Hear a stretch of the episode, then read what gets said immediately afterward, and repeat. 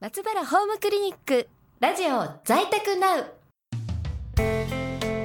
毎週火曜日朝9時からは松原ホームクリニックラジオ在宅ナウをお届けしています。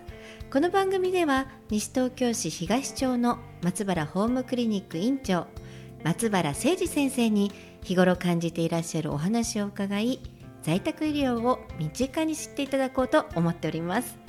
松原先生今日もどうぞよろしくお願いいたします。よろしくお願いします。この番組は松原ホームクリニックの提供でお送りします。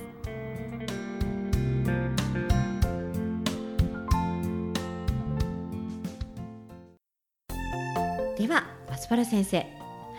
先週に引き続きですね介護する家族の成長についてお話しいただけるということでしたが。はい、えっと先日はですね、まああの夫婦間のお話をしましたけれど。いい話でした。もう涙うるうるではい 聞かせていただきました。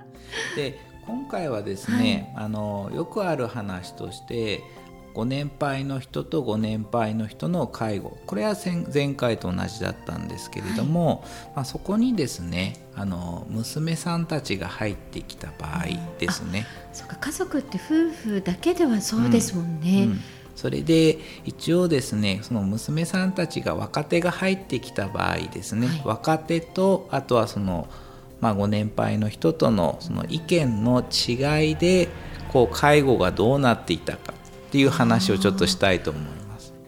今回の患者さんは、えー90代の男性の方で、はい。えー奥さんが、まあえー、とは80代かな？80代のお母さん、はいで娘さんが、えー、4 5 0代の方ですね。はいで、えー、4 5 0代の娘さんは、あー家じゃもう難しいから、あの病院に入院させてよと、まあ、お母さんの負担もやっぱり強いだろうと。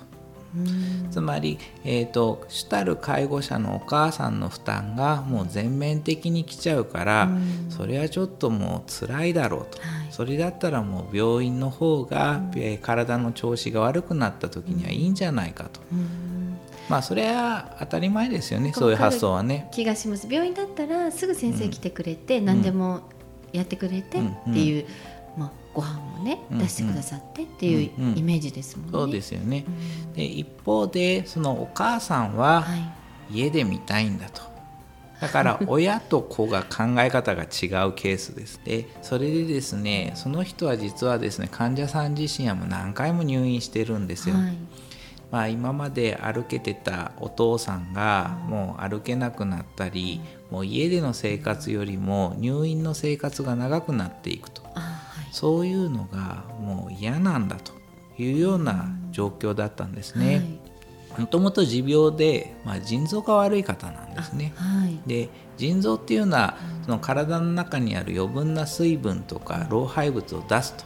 それがやっぱり破綻するとですね、あの出なくなると要は体の中に余分な水分とか老廃物が溜まってはい。むくみとして出てきたりそのむくみが肺に出てくればあの肺が水浸しになってはい。息切れがすごく強くなってくるんですね。はい。でそういう状態にその患者さんはなってしまったんですね。はい。うん、でそれでですね一応ですねご家族にはですねあの、まあ、この状況だったらあのご入院しますか？それとも、まあ、我々だったら家でも治療はできますけれども、家で治療しますか？って伺ったらですね、お母さんは家でいいですわと。あーはい。で足は本当にすごいんですよ。その、なんていうかな。ものすごい太いんですね。やっぱ腫れてしまって。そうですね。もう段々ができちゃうような、そうなんですうんね、うん。例えば靴下とか履いても、はい。その靴下跡がくっきり分かるような私もたまになってます、レ レベルが違います。すいません失礼しましたはい。でもうそういうレベルになってきてたので、はい。もう入院しますかって言ったんですけれどもいやそうじゃなくて家で治療してほしいんだと。だからもう先生のところにお願いしたんだと。はい。で治療してたんですけど、はい。どんどんどんどん悪くなっていくんですよ。むくみはどんどんどんどん悪くなってって、えで息があんまりにも切れちゃうもんですから、はい。頭に行く酸素の血流も少なくなってきちゃって、ええ。結果的に意識障害も起こしちゃうと。はい。要は意識がこうぼーっとしちゃって意識を失っちゃうことがあったんですね、はい。そういう状況になってもお母さんははい。もう家がいいと、もう本当面倒を見るお母さんがもう家がいいっておっしゃるそうなんですで娘さんはもう何言ってんだと、うん。こんなに大変だったら入院だろうと、それこそご家族って寝る時間もうん、ないぐらい見てないといけないって。そうなんですよね、ええ。だからその考え方も分かるんですよえね、えそれでも家がいいっておっしゃってたので、お母さんもやっぱりご年配ですからね、えどこまで介護できるんだろうっていうのもやっぱり僕も当然思うんですけえ。れども80代っておっしゃってましたもんねそうですだけどもですね大体こうむくみが強い時ってですね、あのまあ、例えば足に包帯とか巻いてですね、ええ。むくみをちっちゃくしようとかそういう方法もあるんですけど、はい自分が見る前にですね、はい。お母さんからも報告されてるんですよ。え？もうむくみがこうなりましたと。む むくみがもうこういう風になってきましたと。でお母さん何か処置とかしてるんですか？でですね皮膚もですねはい。実はむくみがひどくて、あの水疱って言って水ぶくれになってたんですけどその水ぶくれが破裂してたりしてて、はい。で神秘皮がですね、はい。こう一部ただれてたりしてて、はい。お母さんにやり方を伝えたらですね、先生の言う通りやっときました。お母さんすごいですね。そしたらですね良くなっちゃったんですよね もう看護師さんとかいらないんじゃないかなって思うぐらいお母さんすごいんですよ。先生の指示通りこう動けるという。で今度どうすればいいですかっていう。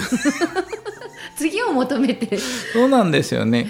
なので自分としてはあー人って年齢関係なく成長してこうご家族が患者さんを支えるんだなっていうミラクルがですね本当ですね実は結構あるんですよ。うーんすでも本当まさにお母さんの成長でもそれは心配してた娘さんもそういうもう姿を見てたらもう反対っていうことにはならないですようね。ーんやっぱりですねあのーまあ母親を思う気持ちとしてはねあまあ負あ担が、ね、の負担がっていうのはは分かるんですけど、確かにねその成長具合を見ているとですね、何も言えなくなってきちゃってた印象はありましたね。そうですようんねだ。から家で人を見るっていうことはそれだけのやっぱり力が家にはあるんだなっていうふうに思いましたけどね。なんか先生のその家族の成長を伺うともちろんあの先生の医療の指導のもと成長してるっていうのもあるんですけれどもなんか医療をちょっと飛び越えてるっていうか愛情がやはりすごいなと思って、家族の、本当に先生にお願いするところを自分がやっちゃうという、もうあっぱれですね。本当そうなんですよへね。うんまあそれがやっぱり在宅医療なんじゃないかなっていうふうには思いますけどね。この番組はインターネットのポッドキャストでも配信しています各検索サイトから FM 西東京で検索してみてください松原先生本当に今日はありがとうございましたありがとうございました。この番組は松原ホームクリニックの提供でお送りしました